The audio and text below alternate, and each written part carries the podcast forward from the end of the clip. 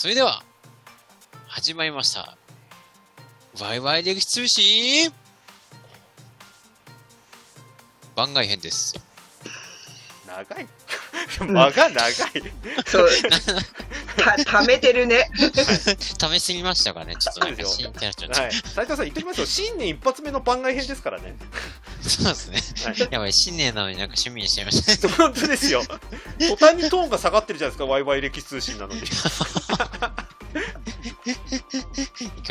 ワイワイ、ワイワイ、ワイワイ、上ね。ワイワイ行こうっていうやつですからね。はいはいはい。というわけで、今回の番外編は、えっ、と、昨年末の話になるんですけども、3人が関わったイベント、お城エキスポ2021についてのお話になります。あ、そうですね。はい。はいはい。はい一応ね、お城エキスポなんじゃろっこいっていうので一応説明をしておくと、あの、横浜で開催をしているお城にまつわる、あの、国内随一のって一応言っちゃっていいのかな？でかいイベントでございます。はい。もう、はい。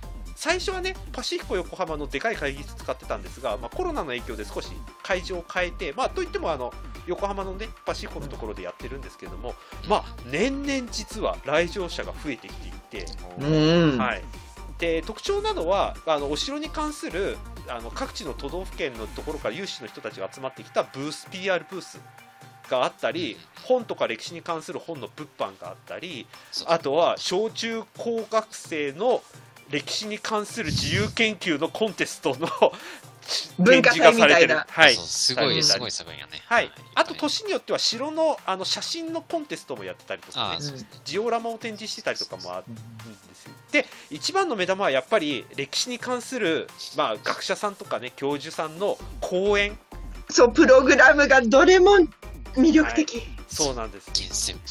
そうなんです。が、まあ、毎年人気で大盛況っていう、まあ、うんこれがすごくでかいっていうのもあるんですけど、まあ、それを含めて毎年毎年どんどんしゅ来場者が増えてきていて、ブースも増えてきていて、物販も増えてきているっていう中で、今年2021が開催をされました。今年っていうか、うん去年か、12月に開催されましたと。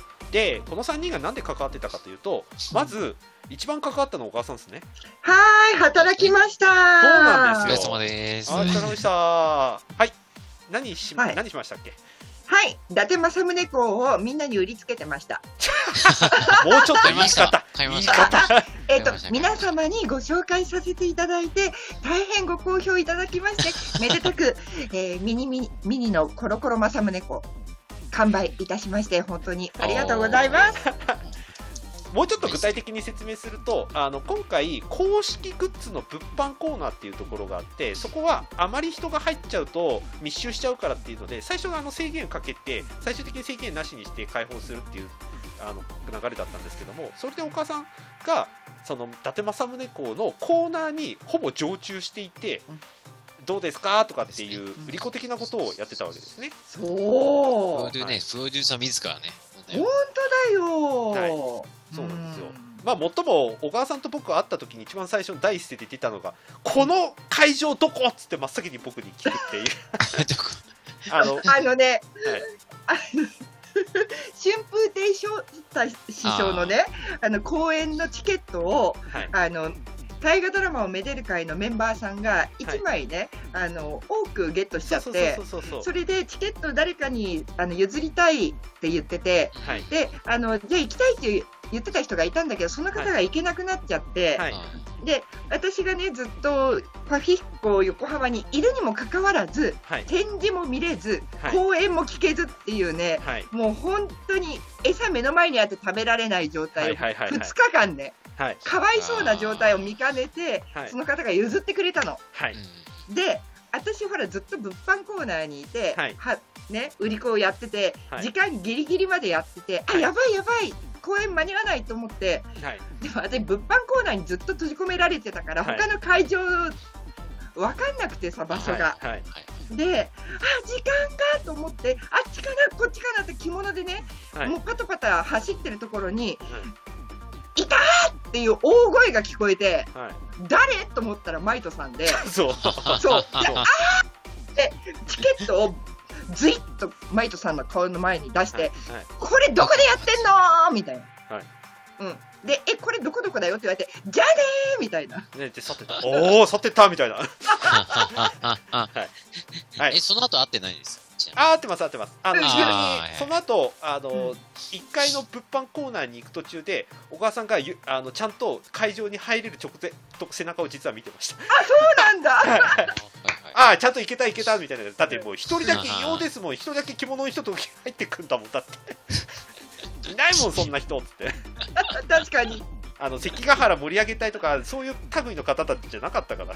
ああ、そうね。はい。さよちゃんとかいたからね。そ。うですそうですそうです。うん。はい、はい、っていうのはありありました。小川さんはそんなことをやってました。はい。本当。はい。お二人は優雅だったよ。優雅じゃ優ない。雅、いや、優雅。まあ、いや、いやあの、うん。そう、自分あんまりなかったんですけどね。時間と、その時間としては、はい。はいはい。そうでしたね。僕は2日目はほぼ丸々いました。ああ、うんいいですね。あの、うん物販も見てたし、あの、うん。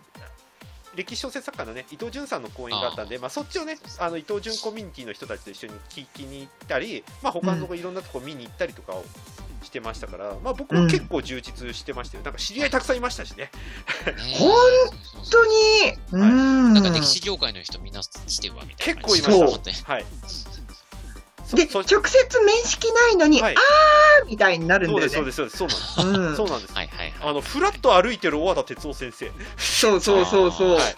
うん。はい、ありがたいことにあの知り合いが見つけてくれまして、もおでありがたい、まあ、お小和田先生は僕もね、一部の方もご存知ですけど、中学の頃から僕、尊敬している先生ですし、あのうんなんだったら連絡先も存じ上げておりますんで、いやちょっとやりましょう、やりましょう。楽しみからやりましょう。はい。これ。であの気さくにあのマスク外しさなくて大丈夫とかって声写真撮る前に声かけていただいたりとかって、すごい気さくな方でしたし、まあでもね、うん。小和田先生もちょっとしたアイドルですから、本当に。小和田先生だって言った瞬間にはあのぞろぞろ周囲にあの人のたかりが出てきていて、その後順番に写真撮影でしたから。はい。結構あの講演される方も時間あったら結構ふらふら歩いてたみたいなのでそうそうそうそう。捕まえてる方多かったですよ。いろいろ、うん。はい羨ましかったよ。物販コーナーに押し込められてる私、全然外の感じがわかんないんだもん。なんかね、そのふらふらね、してる先生をね、物販コーナー誘導できてます。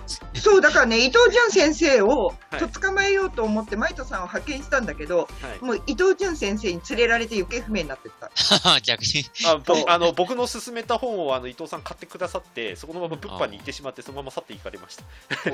小川さんのところ通過できなかっそうなの。た はい失礼いたしました。大変、はい、あとあのでゆるキャラもいましたしね。あ、いたね。はいいやー、ヒコニャン初めて見たあ、よい。かに、あ、いああかに。は僕会えなかったんだそれをうーん。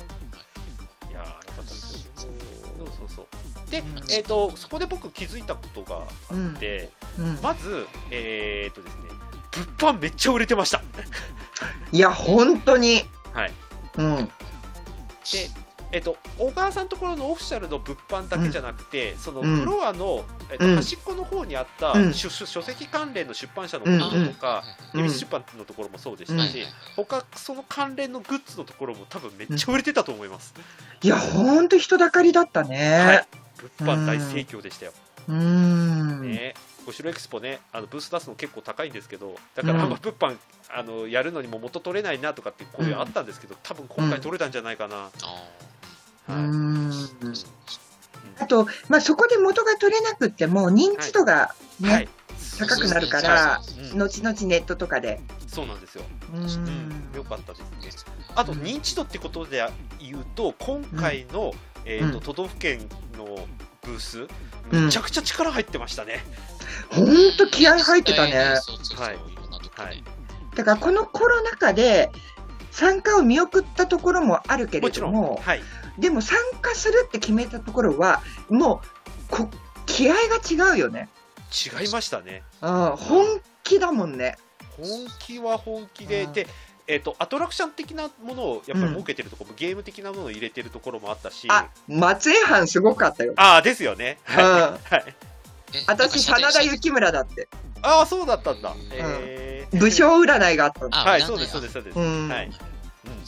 やってましたね。あと、うん。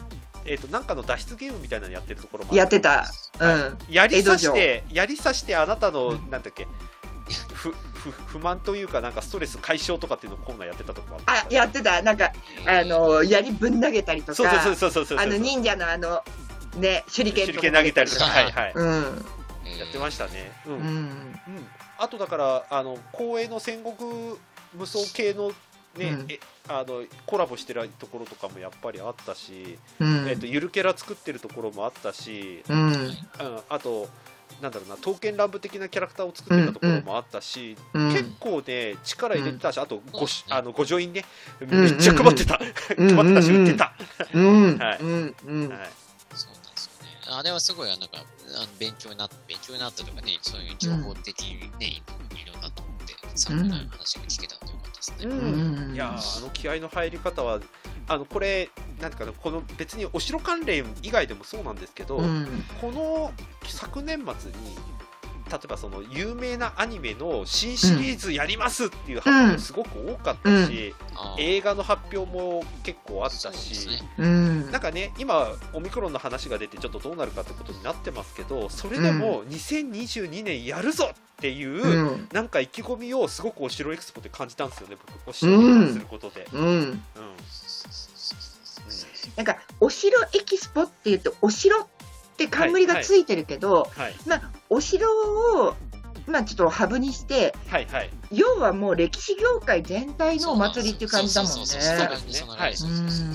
そうですね。もうそれもそうだし、各都道府県は自分たちの持ってるもので町おこししようっていう腹積もりをしてるっていう印象をすごく持ちました、うん、うん、どっかとコラボしろってもちろんコラボしてたりもあるんですけど、うん。原点にあるものは他から持ってくるんじゃなくて自自分たちのところにあるものっていうのを意識がすごく高かったですね、うん。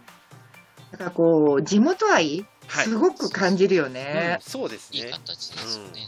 うはね